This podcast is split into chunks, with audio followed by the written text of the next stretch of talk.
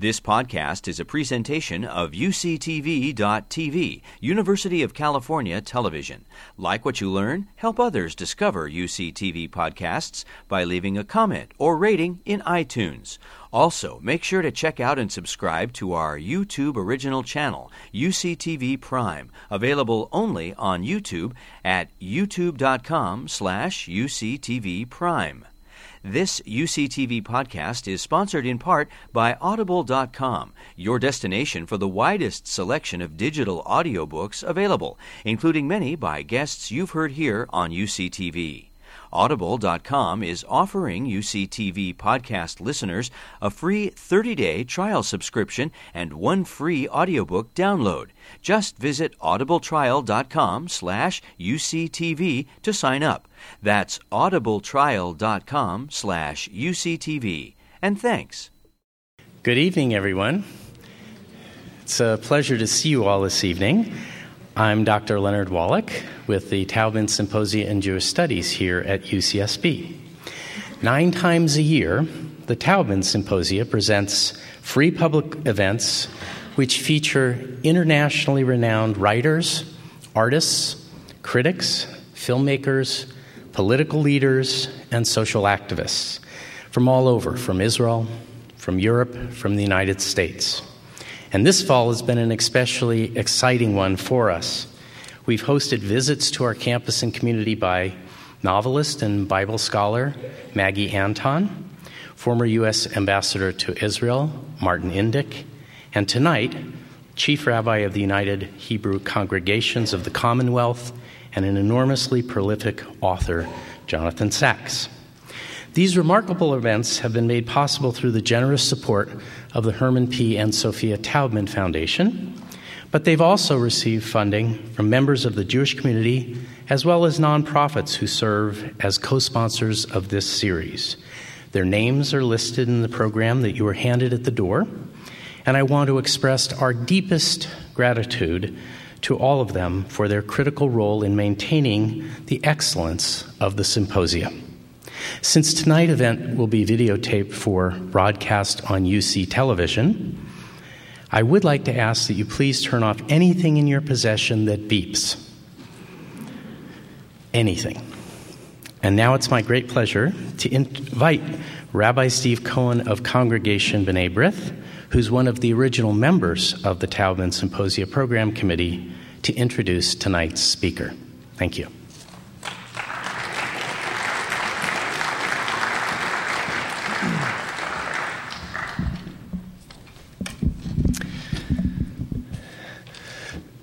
Good evening, everyone. There have been many times in Jewish history when Jews lived in isolation from the rest of the world, in shtetls or in ghettos, and had little or no interaction with the non Jewish culture and people around us.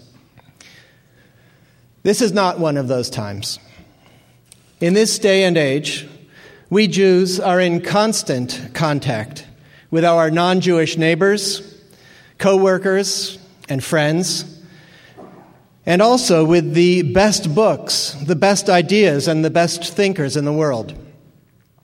And in a time like this, if we are going to live as complete, educated, Jewish human beings, we need teachers who are steeped in both Judaism and the best of non Jewish learning. We require teachers who know and authentically represent and embody the very best of Torah, and who also understand and embrace the very best wisdom of the world around us. It takes an extraordinary mind to be steeped in both Torah and the wisdom of the world. In any generation, there are never more than just a few. Tonight, it is my very great honor to introduce to you one of the greatest teachers for our generation, Chief Rabbi, Lord Jonathan Sacks, who will be speaking on the topic, The Future of Judaism. After Rabbi Sacks's presentation, there will be a question and answer period. And, and courtesy of the Book Den, there are copies of Rabbi Sacks's books, Future Tense, Jews, Judaism, and Israel in the 21st Century, and also The Great Partnership, God, Science, and the Search for Meaning. They will be available for purchase and for signing after the event. After the lecture and question and answer concludes, those wishing their copies signed may line up along the left side of the auditorium, and the chief rabbi will be seated at a table on this stage of Campbell Hall to sign your, your copies. Again, please welcome Chief Rabbi Lord Jonathan Sacks.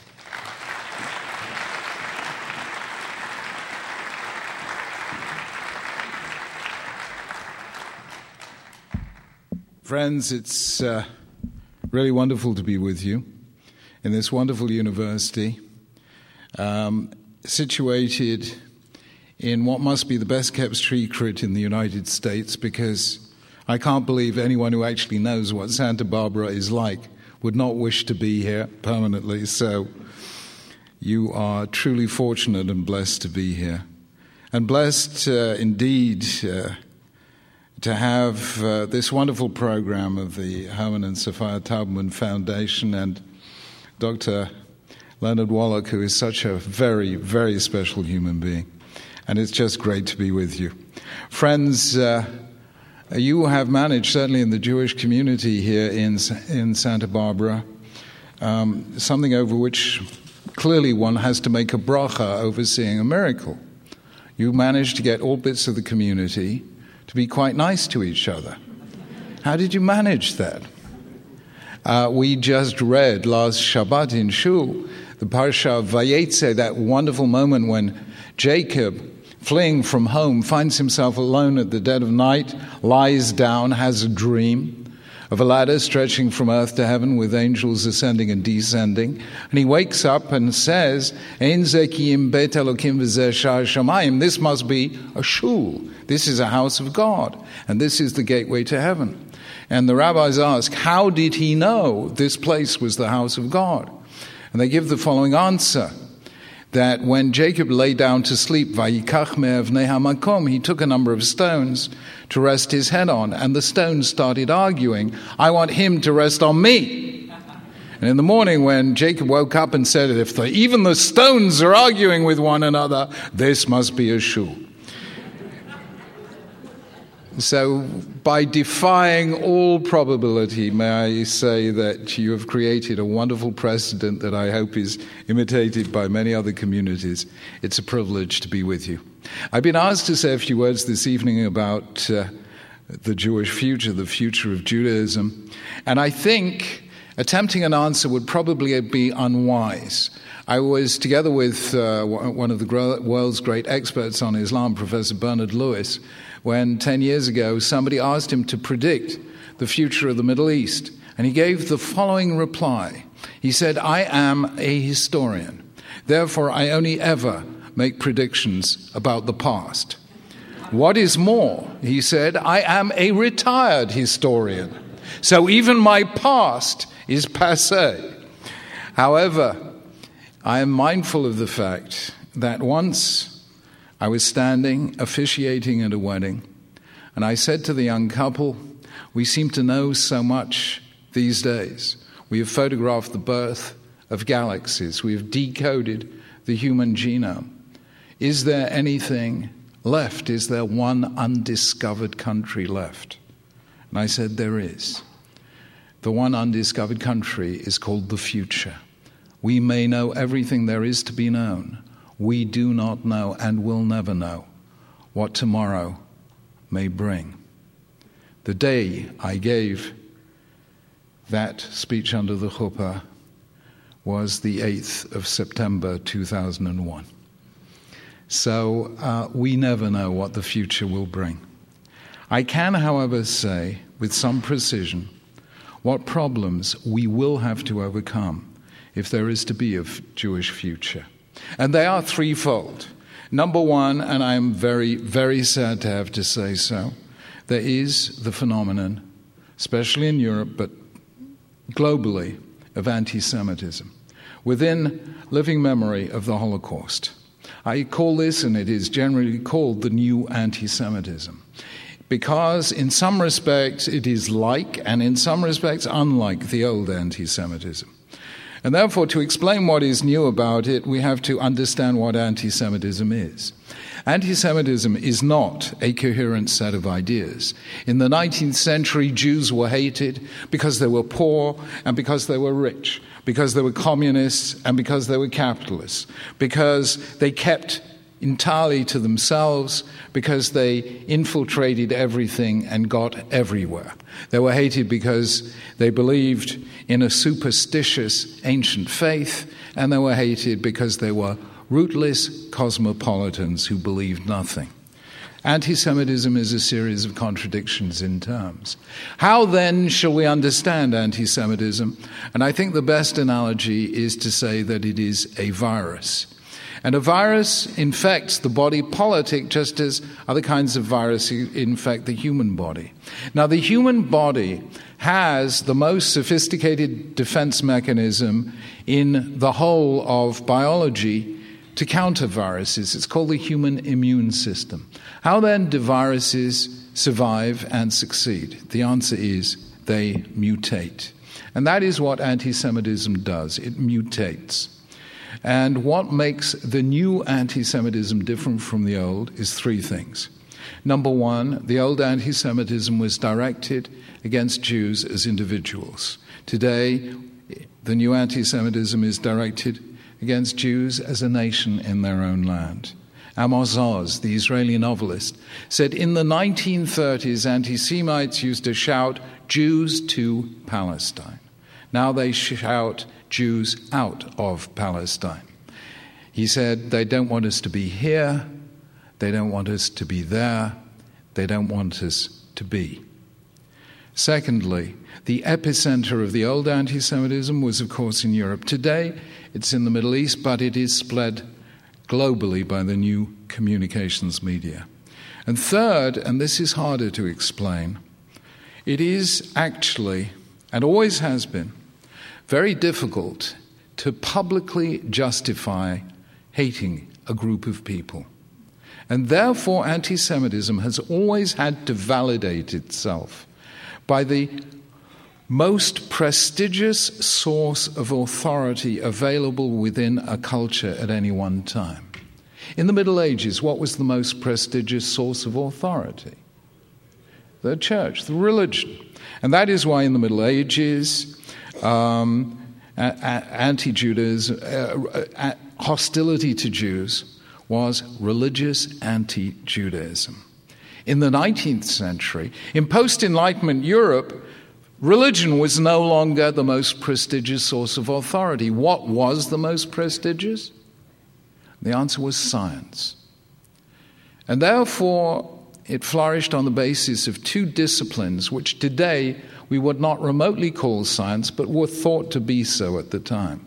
The first was the so called scientific study of race, and the second was a phenomenon known as social Darwinism, represented in the English speaking world by Herbert Spencer, in, the, in Germany by somebody called Ernst Haeckel.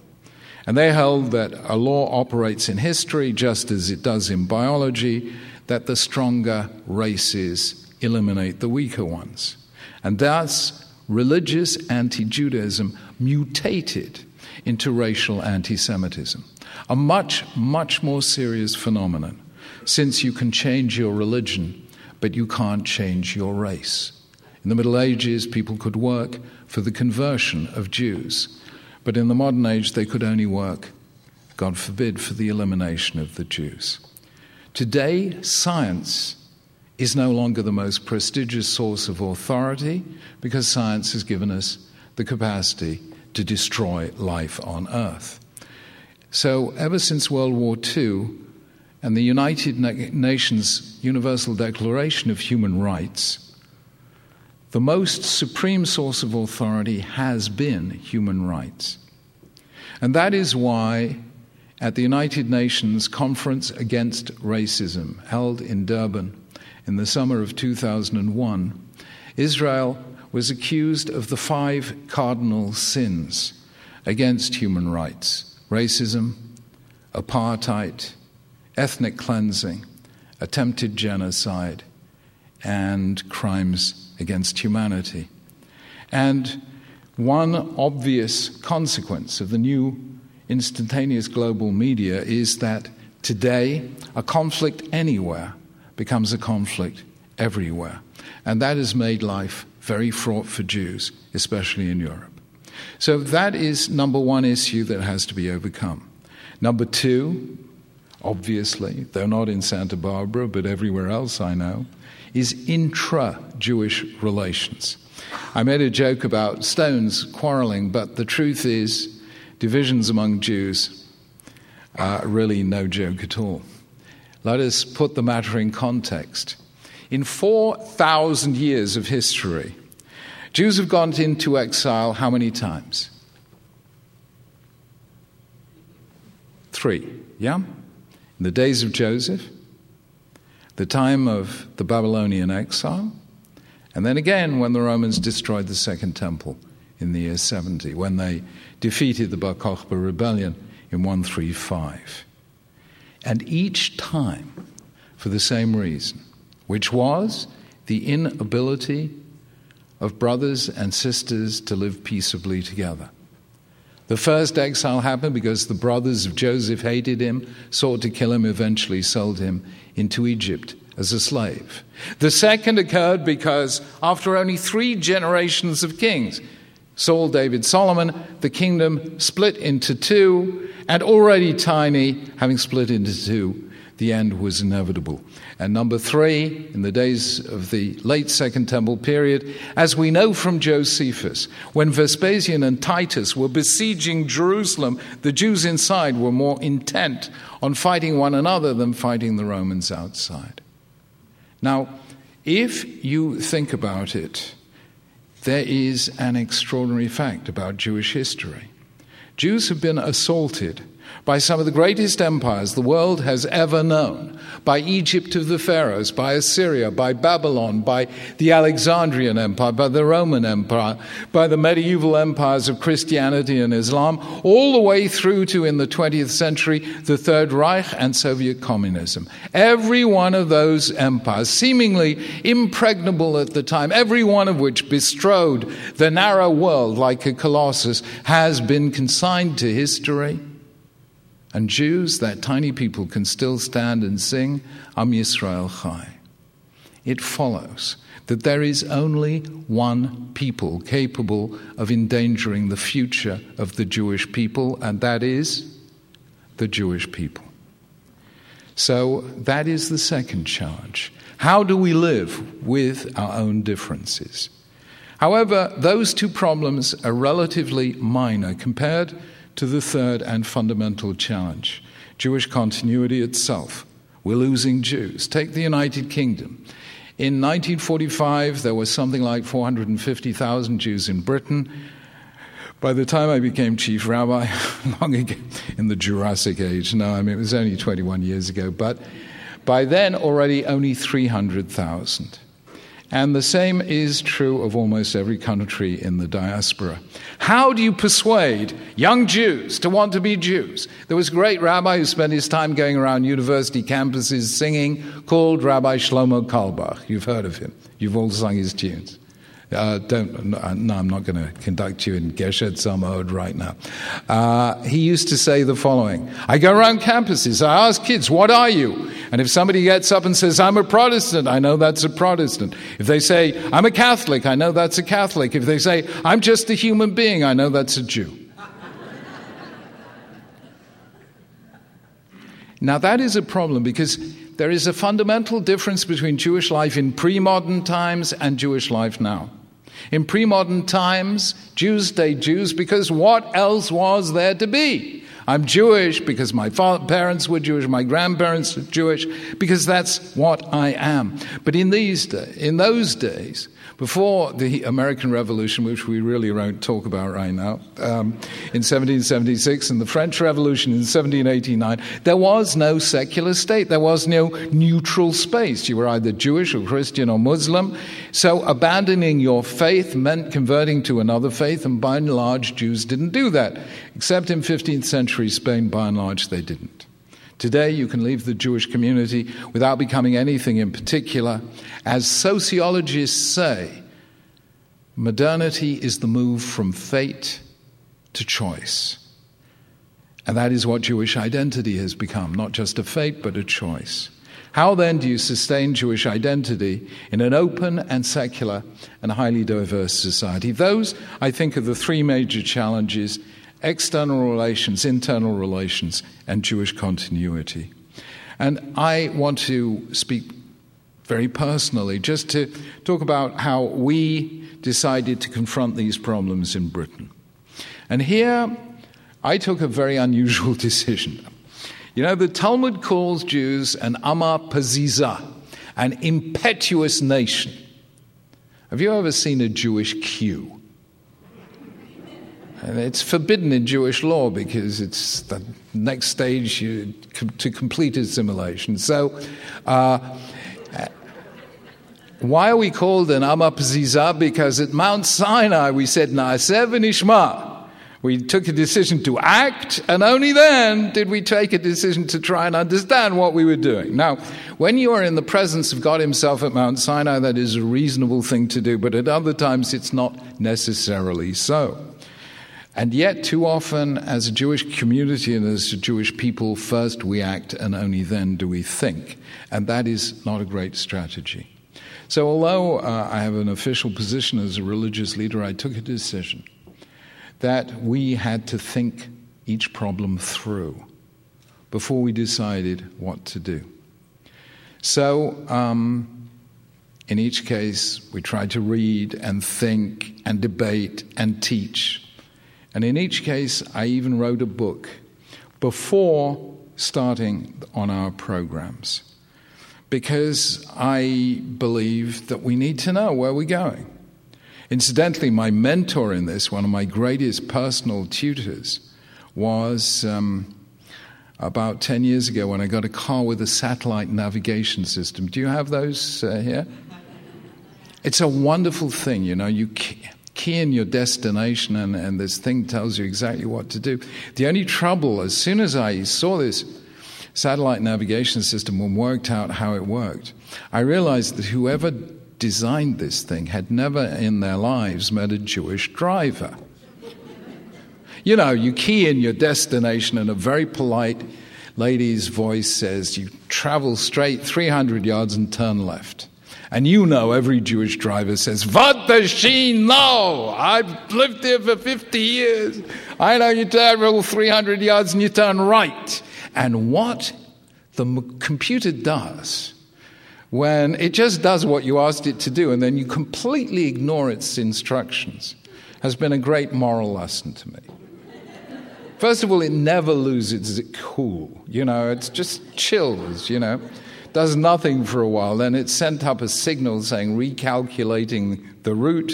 And then lo and behold, it tells you how to get from this ridiculous place that you, the Schlemiel, have got lost in, how to get to where you want to be. So from this, I learned a fundamental lesson in life, which is so long as you know where you're supposed to be going to, then however lost you are, there is a route from here to there. And if that isn't a basis of hope, I don't know what is. But first, you have to think through your destination. And therefore, on each of these three questions, I ask the question not what or how, but why. And I asked the fundamental question because I felt with all these issues, we have to go back to absolute basics and ask the question why are we Jews?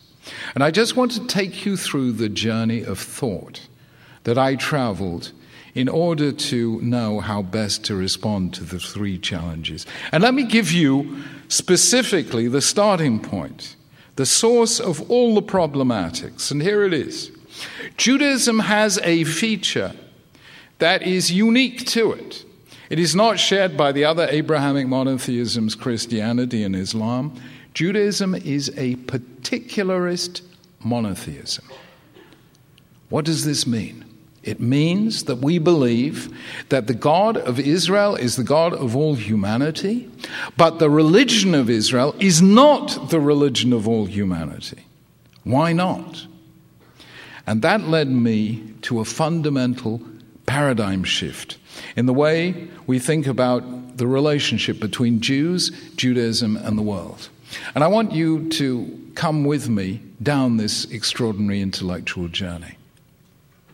You see, what struck me immediately is when you read the Bible, the Torah is about the Jewish people, but it does not begin with the Jewish people. It begins with all humanity. That statement in Genesis 1 that every human being, regardless of color, culture, or creed, is in the image of God. And then it proceeds through four stories that talk about humanity as a whole Adam and Eve, Cain and Abel, Noah and the flood, Babel and its builders. And only then, in Genesis chapter 12, do we hear the words that set Jewish history into motion. Leave your home, your birthplace, and your father's house, and go to the land which I will show you. Why? Why, at that point, does the Torah narrow its focus from all humanity down to one man, one woman, Abraham and Sarah, and their descendants, who eventually become one nation, Goy Echad It is a very, very strange phenomenon. There is a second strange phenomenon, which is this. Judaism begins with two great journeys Abraham's and Sarah's from Mesopotamia and later Moses and the Israelites from Egypt. What makes those odd journeys? Let me ask you. Normally, where is the movement of populations? From poor countries to rich or from rich to poor? From poor to rich. Is the movement from low civilization to high civilization or from high civilization to low civilization? Always from low to high. Those two Jewish journeys were in exactly the opposite direction. The great civilization of Abraham's day was Mesopotamia, the Tower of Babel that really was there. This was the place where writing was invented, cuneiform, where the wheel was invented, where human beings first mapped the heavens, developed astronomy, developed the calendar. And yet Abraham leaves that high civilization. In Moses' day, several centuries later, the supreme civilization of its time was Egypt of the pharaohs, and never did it reach a higher apex than in the days of Pharaoh Ramses II, thought by many scholars to be the Pharaoh of the Exodus. So, this is very odd. And I suddenly realized that Judaism was born as a protest, as a protest movement a protest against empires and imperialism. And I can define imperialism much as I would today define fundamentalism as the attempt to impose a single truth on a plural world. It is clear, reading the Torah's account of creation, that the miracle of monotheism is that unity in heaven creates diversity down here on earth. God doesn't create one form of life, He creates three million forms of life. God doesn't create one language and culture, but a rich profusion of them. And that was when I realized that if the Jewish story begins in Genesis 12, then we have to take a magnifying glass Genesis 10 and 11 to understand what went wrong, such that the solution was Abraham and the birth of Judaism. And no sooner do you look at Genesis 10 and 11 than you see something that you never saw before. I want you to listen to how Genesis 11, the story of the Tower of Babel, begins. It begins with these words the whole world, the whole earth, the whole land, sorry, the whole land was of one language and a shared vocabulary. And we have always read that as a picture of harmony. However, if you actually go back, and I hope after the lecture you'll take a look at this, and look at the previous chapter, chapter 10, you will see that in chapter 10, God had already divided humanity into 70 languages. So, how was it that one chapter later, the people on the plain in Shinar speak only one language? And it is only thanks to archaeology that we are able to decipher the mystery. The world's first emperor, Sargon I of Assyria, or what is today known as Akkadian, almost certainly the figure the Bible calls Nimrod. We know from ancient inscriptions that Sargon I boasted of his imperial conquests, and he says that he imposed his language on all the countries he conquered.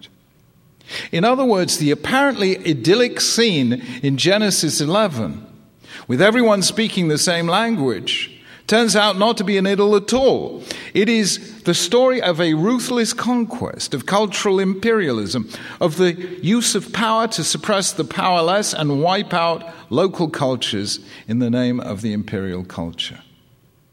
We know this as well that both Mesopotamia that Abraham left and the Egypt that Moses left were deeply hierarchical societies. And they actually epitomized this hierarchy in their monumental architecture. Remember the shape of a Mesopotamian ziggurat, of which Babel was one, the biggest actually of the 32 thus far discovered. And of course, um, the Egyptian pyramids, the pyramid, Great Pyramid of Giza, already some seven, many centuries old, over a thousand years old by the time of Moses, and the world's tallest man made structure until 1889 when the Eiffel Tower was built. Both of these buildings were narrow at the top, broad at the base, to signify this one ruler at the top, resting on the mass of humanity on the bottom, whose only job was to support that narrow base at the, that narrow peak at the top. The many serving the few. And the second you understand that, you go back and realize the words of Genesis 1, the God made mankind in his image, turn out to have a completely different meaning than we thought they had.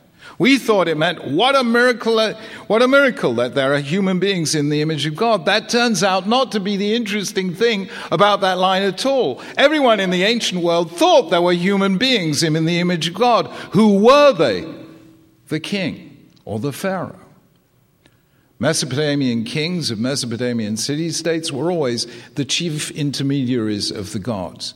The pharaohs of Egypt were demigods themselves, none more so than Ramses. The very word Ramses is a compound of two words. Incidentally, one of them is the same as Moses, Moses. You know what Moses means in Egyptian? Ancient Egyptian, it means child. What does the Ra mean? The Egyptian sun god. So Ramses is the child of the sun god, whereas Moses is just an anonymous child. So the idea that they are human beings in God's image was commonplace. What Genesis 1 is telling us is not that there are some human beings in God's image, but that every one of us is. That was the revolutionary statement, the most revolutionary statement ever uttered in human history. So, Judaism is a protest against empires, it's a protest against hierarchy, it is a protest against the rule of power and the sovereignty of might. In the name of diversity, human dignity, and the sovereignty of right. How did God register this protest? By calling on one man, Abraham, and telling him, You be different. Leave all the forces that make human beings conform. Leave your land, leave your birthplace, leave your father's house, and go and be different. Why? In order to teach all humanity the dignity of difference. And of course, you'll say, but we're all different. What made Abraham differently different? And the answer is yes, we are all different. But through the long course of history, only Jews have insisted on the right to be different, on the duty to be different, on the dignity of difference.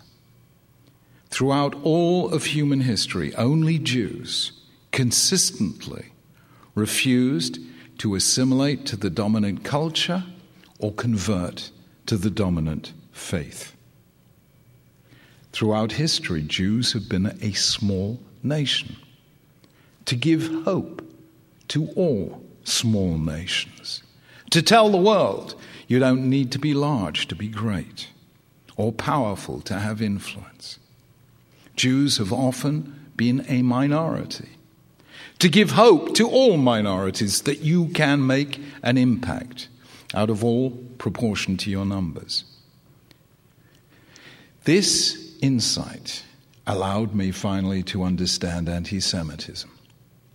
What is anti Semitism? Listen to the words of the world's first anti Semite, Haman, in the book of Esther. Yeshno am echad, mufuzah umuforad ben ha'amim, v'datehem shonot mikol am. There is one people, dispersed and scattered among the nations, whose laws are different from all other nations. Anti Semitism is dislike of the unlike, it is fear and hatred of difference. But difference is what makes each of us human. Because we're all unique, therefore, each one of us is irreplaceable. It follows that a society that has no room for Jews has no room for humanity. Anti Semitism matters to humanity because although it begins with Jews, it never ends with Jews.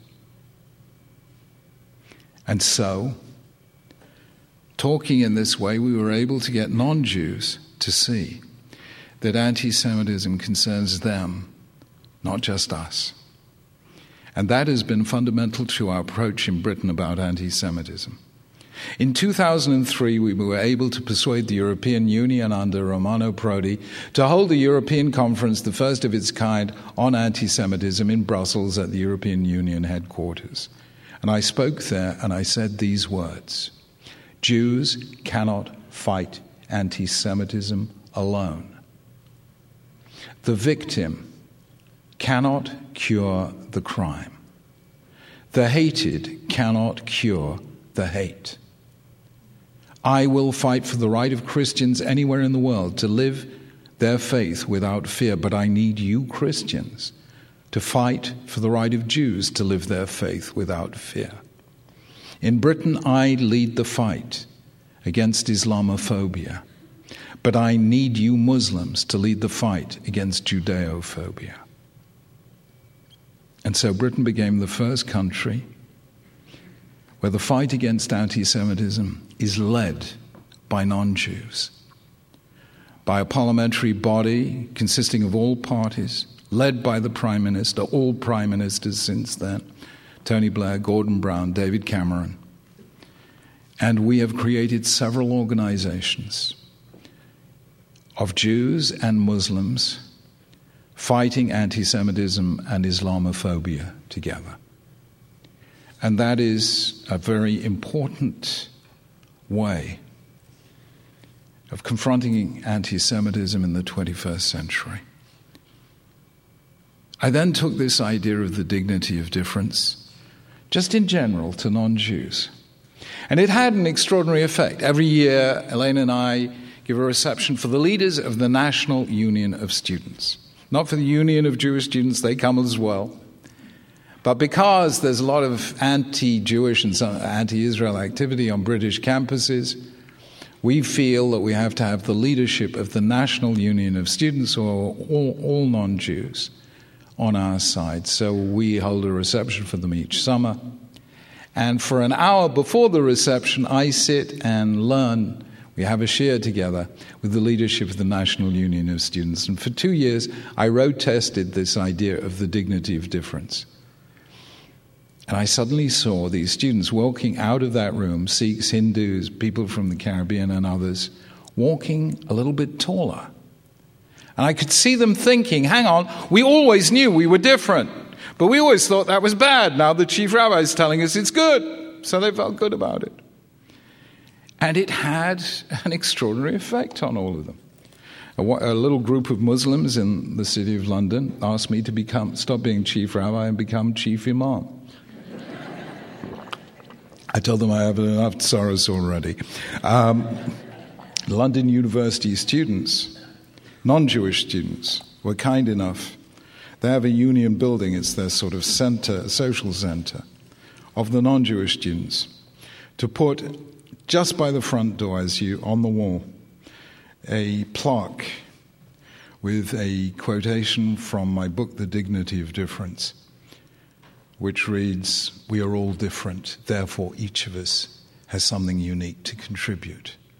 And because of that, we were able to take a Jewish message and share it with non Jews and discover that they found that empowering for them.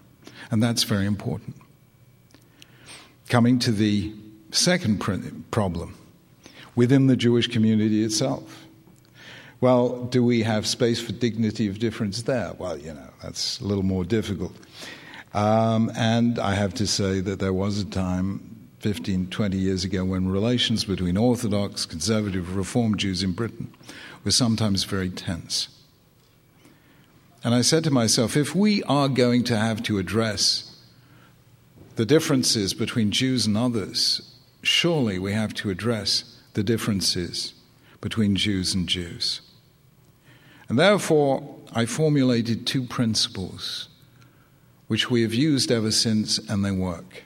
I don't know if they would work in America, but they work in Britain. The two principles are these on all matters that affect us as Jews, regardless of our religious differences, we work together, regardless of our religious differences. And so we work together, Orthodox, conservative, reform, secular, on welfare, on defense, on Israel, on interfaith, the fight against anti Semitism, and all the things that affect us regardless. And the second principle is that on all matters that touch on our religious differences, we agree to differ, but with respect. These two principles have helped us to reduce almost to zero the tensions within the community and they've allowed us to apply the dignity of difference inside as well. Finally, Jewish continuity.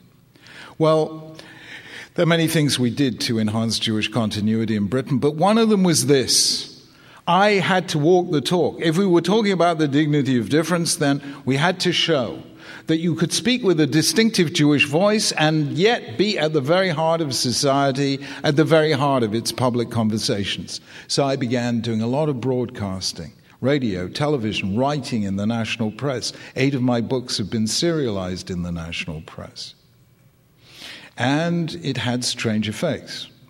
Number one, I do much better among the non Jews than the Jews. That's, that's, that was great. Secondly, a strange thing began to happen. You know, you know, a rabbi can reach the Jews who come to synagogue, but how can, how can you reach the Jews who never come to synagogue?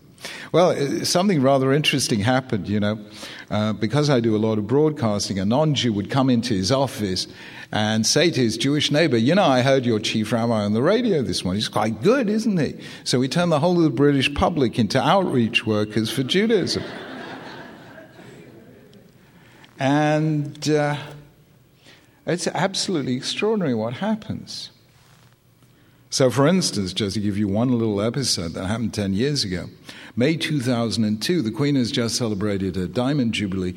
Then she was celebrating her Golden Jubilee and gave her a reception in Buckingham Palace for all the faith. Now, I don't know if you remember what was happening in May 2002. This was Jenin. This was a very bad moment in Jewish Muslim relations. And a rather from Muslim man came up to me and said, Are you the chief rabbi? I said, Yes. He said, My wife wants a word with you. And I was dreading what she was going to say, and she came up to me with a big hijab. And she said, Chief Rabbi, I just want to thank you for your book, A Letter in the Scroll. I don't know if you know my book, A Letter in the Scroll. It is beginning, middle, and end, a book about Jewish pride. And yet, a very religious Muslim lady comes up to me and says, Thank you for writing that book. And I suddenly realized that faith is like a candle. And when you light that candle, it lights up the world, not just for you alone. And I suddenly realized that we have, if we, if we have the courage of our difference and walk the talk and go out as proud Jews and clearly speaking as Jews, then everyone is moved by that. Of course, it wasn't the only thing we did in Jewish continuity. The most important one in Britain was that we committed ourselves to increase and intensify Jewish education. When I became chief rabbi 21 years ago, 25% of Jewish children attended Jewish day schools. Today, 70%. Of course, we did something else as well. We got the government to pay for it, but that's another story. The end result was that having declined demographically year on year for 60 years, in 2005, we turned the corner. And since then, the Jewish community in Britain has been growing. Not through any immigration, just by birth rates. More people are getting born, fewer people are getting die, uh, dying. Somebody, somebody once asked one of my predecessors, How long did chief rabbis serve? And he replied, Chief rabbis never retire and only very rarely die. So, you know, everyone's taking that example, and Baruch Hashem, we're growing. So, and of course, the end result of taking Judaism in the public domain and letting a Jewish voice be widely heard begins to impact on the whole environment in which Jews live because non Jews turn out to respect and have enormous admiration for Judaism. What do they respect? Number one, the strength of Jewish marriages and families. Number two, our strong communities. Number three, our dedication to education and the life of the mind. Number four, our commitment to tzedakah and social justice justice. And number five, believe it or not, I tell you this, one of the stranger experiences in my life, Elaine and I were in Amritsar in North India with the Dalai Lama and many Hindus and Sikhs, and we heard a Sikh from Britain get up and address 2,000 Sikhs. Amritsar is the Jerusalem of the Sikhs, the place of the Golden Temple. And he says to 2,000 Sikhs, You know, friends, what we Sikhs need. We need what the Jews have. It's called Shabbos. He said, You wouldn't believe this thing. The whole day when they do nothing but spend time with their family and friends, I thought I'd get him to give that drasha in all our shuls. It was absolutely tremendous. So when non Jews respect, uh, and this is what I discovered. After 21 years, I discovered that non Jews respect Jews who respect Judaism. And that was a very, very powerful message. So I hope I've shown that if we think carefully and really go back to asking why we are Jews, we will win allies in the fight against anti Semitism. We will resolve many, perhaps not all, but many of the tensions within the Jewish community. And we may just secure Jewish continuity if we come to wear our difference with pride. I have to say that we should have that pride. Throughout history, Many, many, many nations have believed in the idea of power. Jews believe in the power of ideas, of which the dignity of difference is one of the most remarkable. And through it, we, a very small people, became the voice throughout the ages for freedom, human dignity, the sanctity of life. We told the world that a nation is strong when it cares for the weak it is rich when it cares for the poor. It is powerful when it cares for the powerless. And it only becomes invulnerable when it cares for the vulnerable. Judaism became, and I think always will be, the voice of hope in the conversation of humankind. And so I end really with one very simple story. It goes back 30 years, long, long before I was chief rabbi. Elaine and I, look, you know, we don't live in Santa Barbara, we live in London. You know what an English winter is like? I call the English weather the Almighty's Aliyah campaign. so, one very, very miserable winter, I said to Elaine, let's go somewhere where there's sunshine. And we had never been to Eilat before. So we said, let's go to Eilat. It's hot. It's... And we mentioned this to friends, and they said, please don't go to Eilat. It's not Rabbonish. Not everyone dresses to rabbinical standards of modesty. Well, we went anyway, and you know what? They were right. I spent the whole week with my glasses off, bumping into things, and uh, you know, we said, what can we do in Eilat, which is Rabbonish. and we suddenly came across these glass bottom boats that they used to have. You know, um, we could see all the wonderful tropical fish. And we went on one of these glass bottom boats, and we were the only people on the boat, and we were talking. And the captain of the boat came up to us very excitedly and said, Atam Anglia, you from England? We said, Yes, why do you ask? He said, Ah, I've just come from England. I've just been to a holiday in England. And we said, How do you like it? How did you like it? He said, Wonderful. The buildings, so old. The grass, so green. The people, so polite. And then he looked around him, and in those days, Eilat was, you know, just a desert, I have to tell you. And he looked around at these bare, barren, brown hills and an enormous smile came over his face. And he said, Aval shelanu. But this is ours. Friends, there are other nations, other cultures, and other creeds, each beautiful in its own way. Aval shelanu. But this is ours. Let us wear our identity with pride let us always be true to our faith and a blessing to others, regardless of their faith. And we will bring blessings to the world. Thank you very much indeed.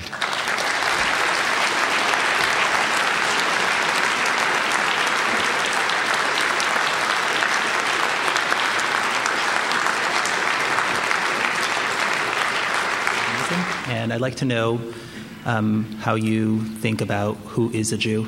Who is a Jew? But from but bringing us through your train of thought. Pardon? But your own personal train of thought. My own personal train of thought on who is a Jew. I think there's not one answer to that question. I think there's several.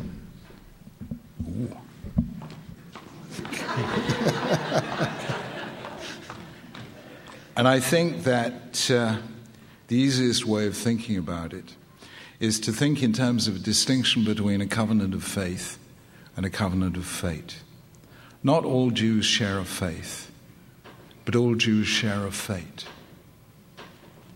And that is the important one.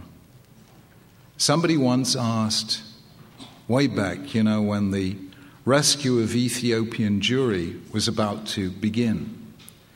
And there was a question at the time raised are the Ethiopian Jews halachically Jewish? And somebody asked that to the great halachic authority of his day, Rabbi Moshe Feinstein. And Rabbi Moshe Feinstein, and it's published in his responsa, answered as follows What kind of question is that to ask? Here are people willing to risk their lives for the sake of their Jewish identity, and you're asking, are they Jewish? Just rescue them anyway, and then debate about whether they're Jewish or not.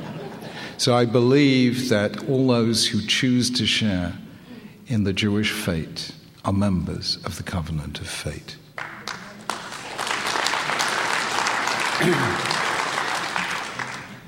The agreement that you worked out in Great Britain was wonderful but it stopped short. That's not your fault. It's the nature of orthodoxy, even centrist orthodoxy, an unwillingness to discuss matters of halacha, of real Jewish concern with non Orthodox Jews. What is the chances? What are the chances of that breaking down? Because if you can't talk about what's most important to you, you can't talk about anything. I know that Asher Lopatin in New York may make a difference. I hope you'll make a difference. But um, I continue to be puzzled by the resistance of modern Orthodoxy to break down the old shibboleths about the inadmissibility of discussing significant matters with non Orthodox colleagues? Uh, beloved friend, I talk about anything to anyone. I really do. You're talking to somebody who met, just made a half an hour television program for Rosh Hashanah uh, in conversation with Richard Dawkins. Uh, the world's biggest atheist, and he's a total apikoros, and he's not even Jewish. Just think about that. so I talk to everyone about everything, um, and we frequently, throughout these 21 years, have had quiet, behind the scenes conversations on anything that the non Orthodox rabbinate, that Jewish gays and lesbians, that all sorts of groups They've come round, we've been totally open. And we always are, and people know that we always are. Don't think that I can do miracles. I am a chief rabbi, I am a defender of the faith, I am Mr. Establishment. And there's just so much I can do in public and so much that I can't do in public. But I think people fully realize, because we're a community that, that knows what happens uh, quietly knows that there are real friendships in Britain between myself and the non Orthodox rabbinate, between myself and fa- famous secular and atheist Jews. They know I'm not afraid to discuss anything with anyone. And to a certain extent, I would ask for your sympathy here. You know, the rabbi said, Ein habracha shora ela al samui min very, very often, blessings only rest on things that are not brought out into the public view. And that ac- applies across the board. There's certain relations that I have with British politicians or religious leaders or so on, which are just quiet, but people know they're there. And they know that there's a direct line of communication between us and them. So every reform and liberal and conservative rabbi in Britain knows that if they want to come round and discuss something with me, they discuss it with me. And I've never said no to any group whatsoever. And those moments can be moments of epiphany. You know, a willingness to listen to somebody else, a willingness to reach out to somebody else carries its own blessing. And I hope that what that that is at least, as they say, uh, nachama purta, a little consolation we can do much by way of friendship that we can't always do formally and publicly. Maybe you can do more in America because Baruch Hashem, you haven't got a chief rabbi, so you can relax. At any rate, I think that you provide a shining example here in Santa Barbara in ways in which all sorts of people from all sorts of different places in the Jewish spectrum meet and are friends with one another. And maybe the day will come, Bimhera B'Yameinu, when Kol Yisrael Chaverim, all Jews are friends. Amen. You've been listening to a podcast by University of California Television. For more information about this program or UCTV, visit us online at uctv.tv.